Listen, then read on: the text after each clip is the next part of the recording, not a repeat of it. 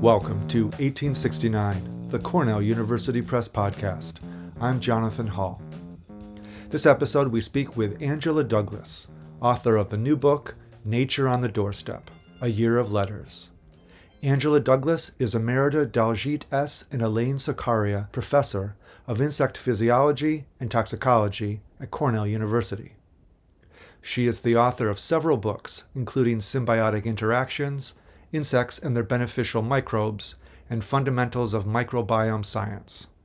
We spoke to Angela about how a patch of green space, however ordinary, is a perfect place to enjoy the natural world, why you don't need to be an expert or travel long distances to experience real nature, and why a little bit of neglect is the best way to create a wildlife friendly backyard.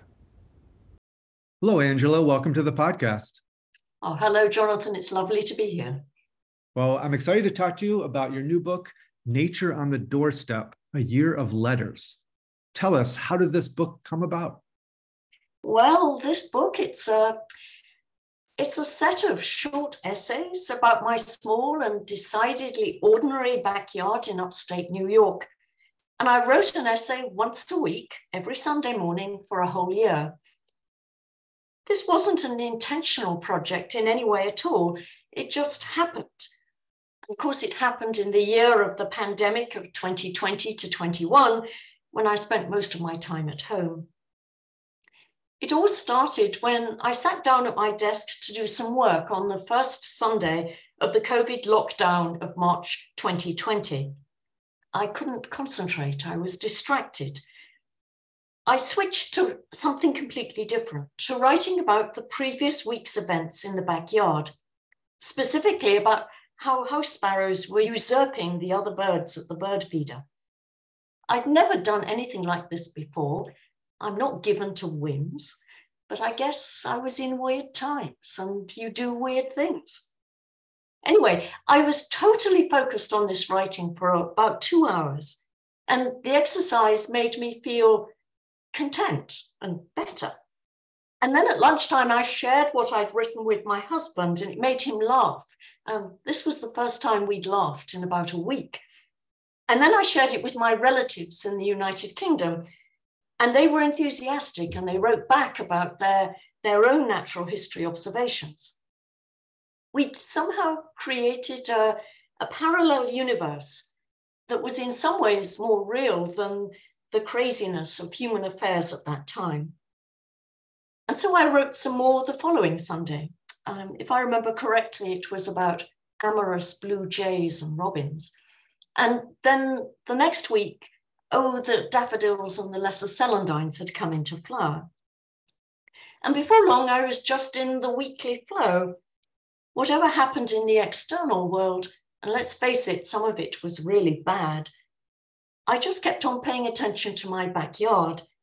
Well, I had my weekly essay to write, didn't I? And then the vaccination started to come through. Was it sort of late February or early March of 2021? And I decided there was light at the end of the tunnel, and it was time to close the loop with the 52nd essay when I'd finished the year.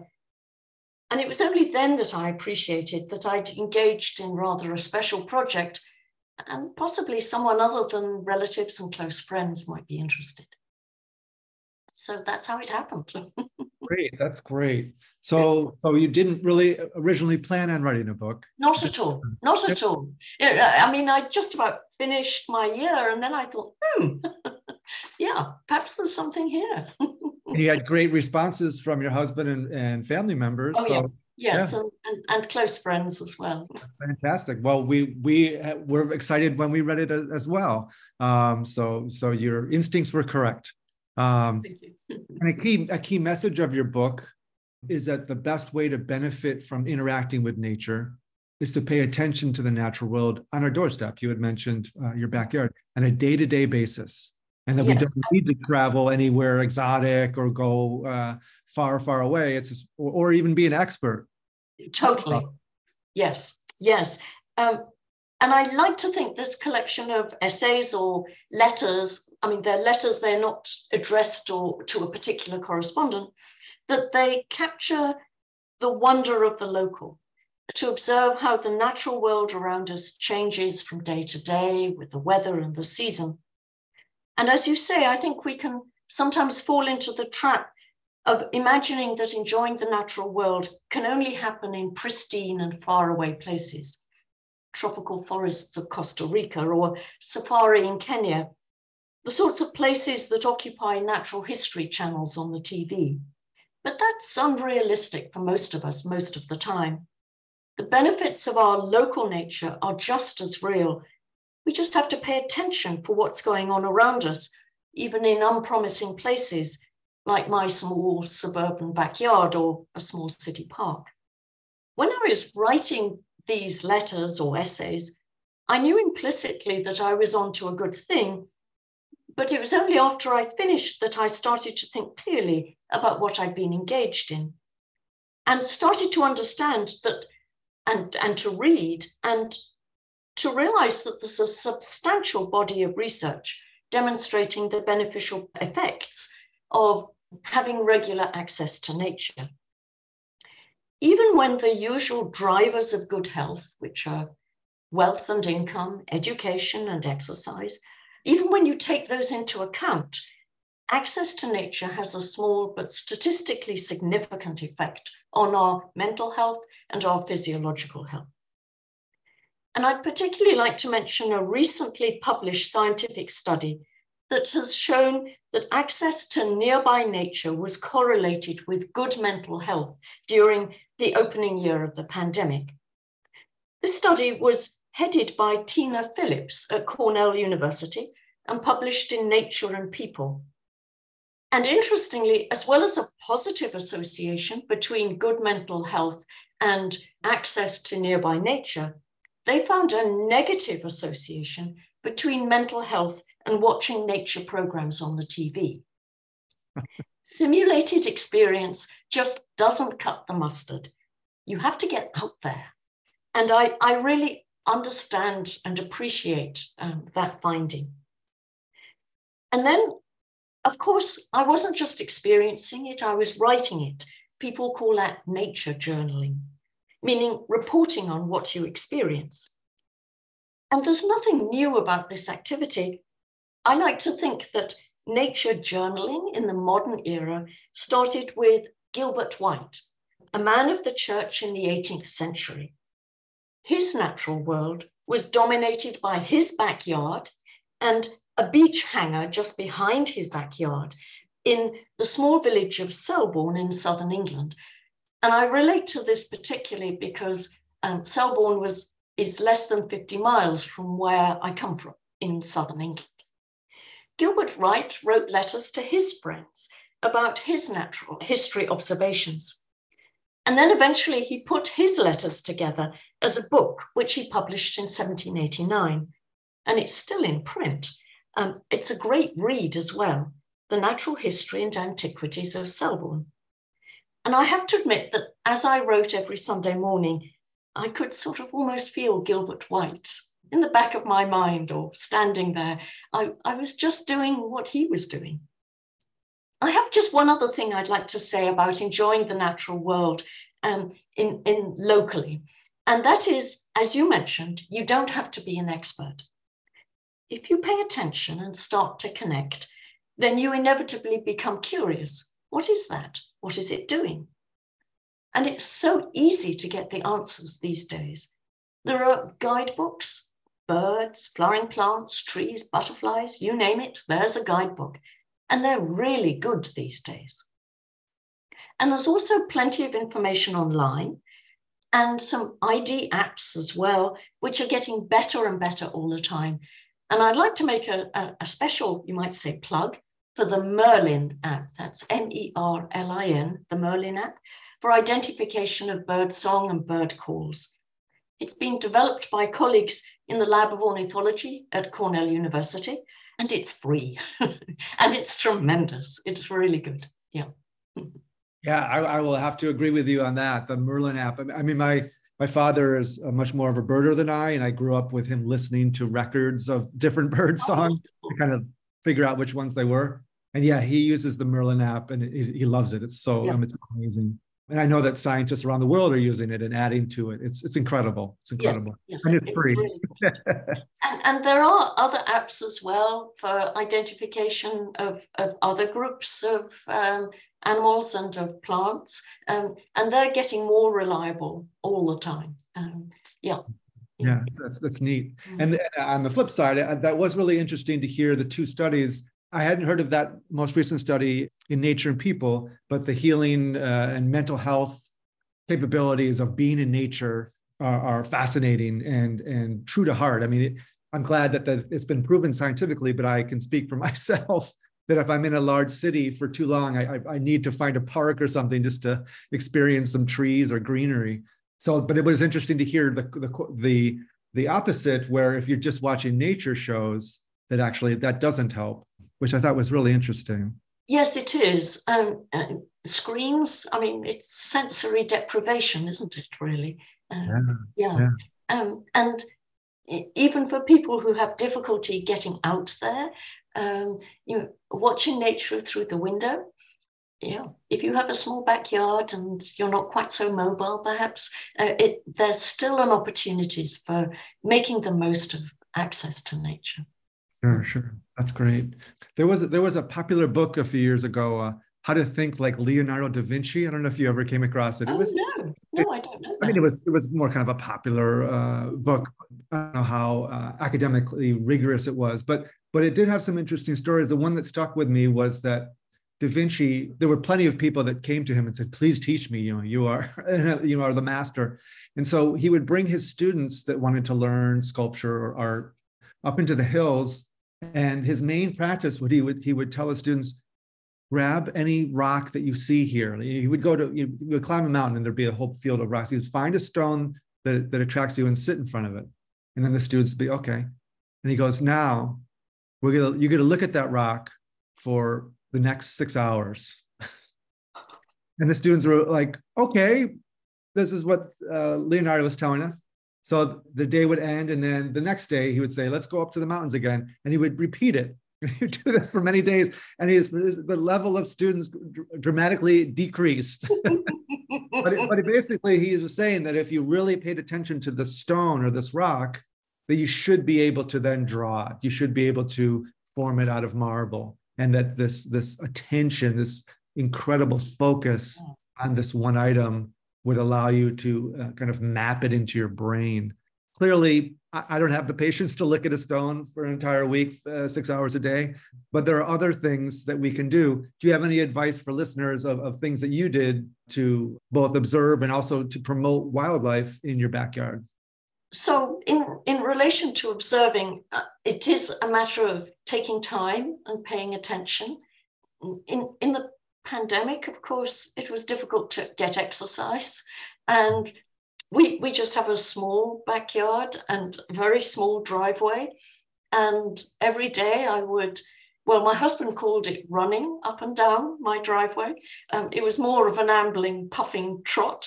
but, um, but it was wonderful because I just absorbed what happened in that day as I went up and down and up and down.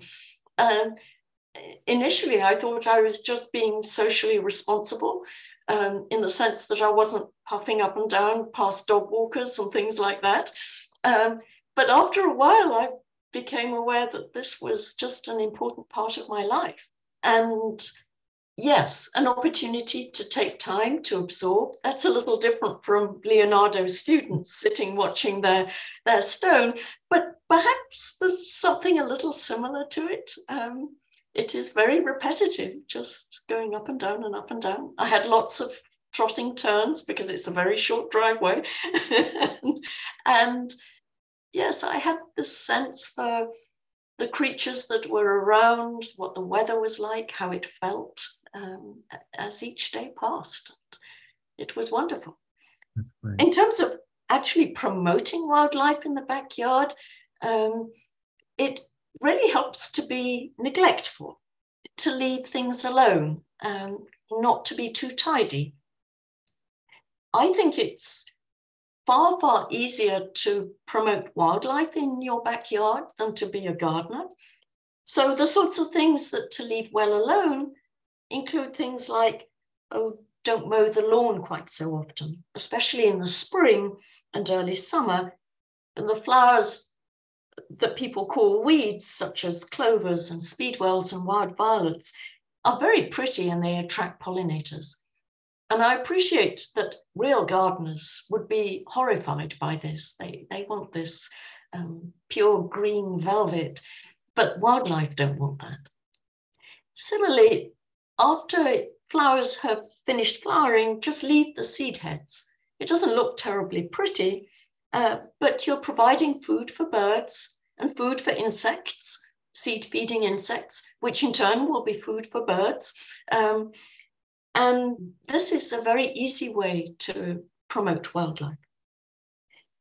Don't clear all the dead leaves in the fall. Dead leaves on the ground provide sheltered places for insects and other creatures. In particular, we have in this area uh, fireflies that come out in June and they're so beautiful. But those fireflies overwintered in the leaf litter that we leave in our backyards. Don't bother to fill your flower beds with ornamental plants, particularly bedding plants. Just let the weeds flourish instead. If you want standard garden plants, choose natives and choose perennials. Most of all, I think lower your standards so that you won't be tempted by herbicides or insecticides to keep your backyard unnaturally beautiful. A backyard that's good for wildlife won't look so special, but it'll be full of wonderful surprises.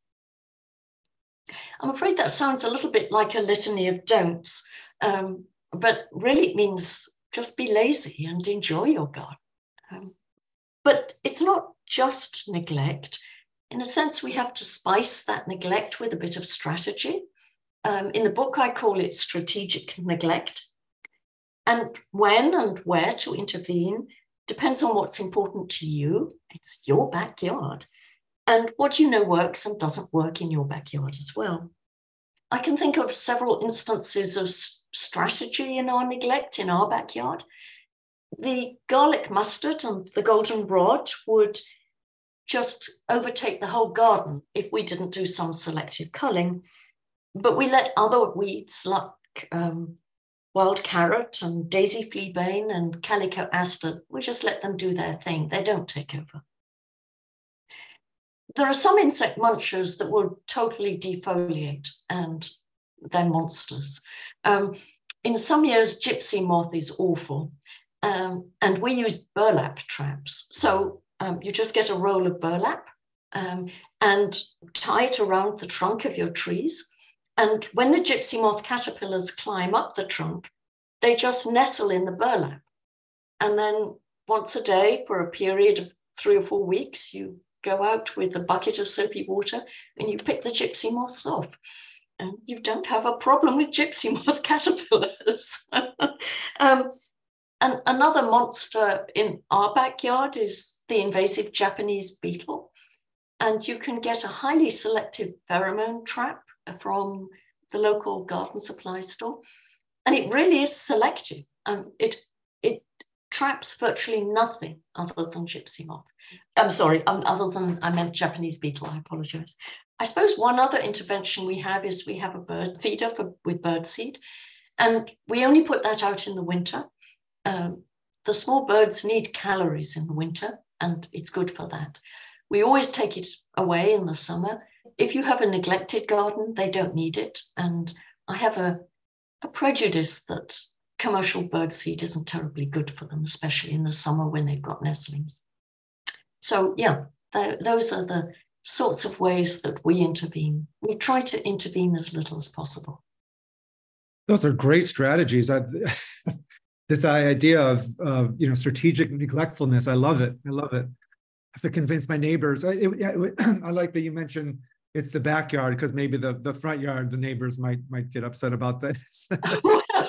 actually, uh, we don't mow the lawn in the front yard either until, until we start to feel a little guilty. I'm, I'm the same way. The same way. but it's neat to see these these types of strategies being used writ large. Like Cornell, for example, as you know, the main slope. I mean, that used to be pristine, always mowed. And I'm not sure when it when the, the switch happened, but maybe 10 years ago, 15 years ago, they decided, okay, we're not going to mow the majority of it. We're just going to let it be wild. And I think that type of approach just makes sense for everyone, um, but particularly for wildlife. Totally, and and it's, it's I enjoy going along the slope so much more now that it's not mown so regularly. Yeah, yeah. And it's also just from an energy standpoint, you know, there's you don't need to have this huge mower, and the, and the, the slope itself is pretty dangerous for a, a large machine, anyways. Yes. Aesthetically, it's it's beautiful, I know that it that there's definitely more critters in there, uh, as well as more opportunities for bees and insects. You name it, it's it's a win-win for everyone. It is. Um, it is. So I know there's a lot of different sections of your book and that you have many different emotional experiences that were profound. If you could if you could pick a couple out of the book, what are some of your favorite? Oh my goodness. So many things come to mind. Of course, one remembers expected changes and that come with the seasons and also unexpected things. I guess uh, we get a very special buzz when totally on cue every year, the Deptford pinks come into flower. So this is a, a, a small plant, it's an invasive, um, it's related to carnations, so it's a pink. And they come from my land of origin, the UK. Um, it's a small plant and it has delicate, um, bright pink petals, uh, which lie, um, five of them, they lie horizontally as if soaking up the summer sun. And it, they're so special because they're so rare in their native UK that I've never knowingly seen them. And here they are flourishing in my backyard. I mean, we didn't plant them or sow them, they're, they're just there. And I guess they'd be in everyone's backyard around here if people didn't mow their backyards, um, in uh, lawns. Um, and we also see it in meadows and uh, on road edges um, around here. So that, that's a really special and highly predictable event in, in the year. Unexpected things. One thing that comes to mind is the time when I saw a bit of dirt on one of the petals of the coneflowers. We, we were just having a look at them and I think we were watching, was it masked bees or something, um, um, pollinating these coneflowers in our backyard. And I noticed that bit of dirt was sort of looping back and forth. It was moving, even though it was a perfectly still hot day. I think it was in July. And then I saw that it was actually a tiny caterpillar and it had covered itself in little fragments of coneflower petals um, so that it looked like dirt. um, and I had no idea what it was. So I checked it up on the internet and found very quickly that it was called a camouflaged looper, a very appropriate name. And it would soon grow up into a wavy lined emerald moth, which is very widespread right across the US. Um, and of course, you know how it is when you spot something once, suddenly you see them everywhere. And, and until that moment, I'd not realized that we had you know, quite a lot of camouflage loopers in our backyard. And that, that, was, that was a lovely surprise. But perhaps the most unexpected thing of all was that there was always something to write about. Um, you know, even in the depths of winter, when the world was just white and grey and bitterly cold day after day, there was, there was always something that happened.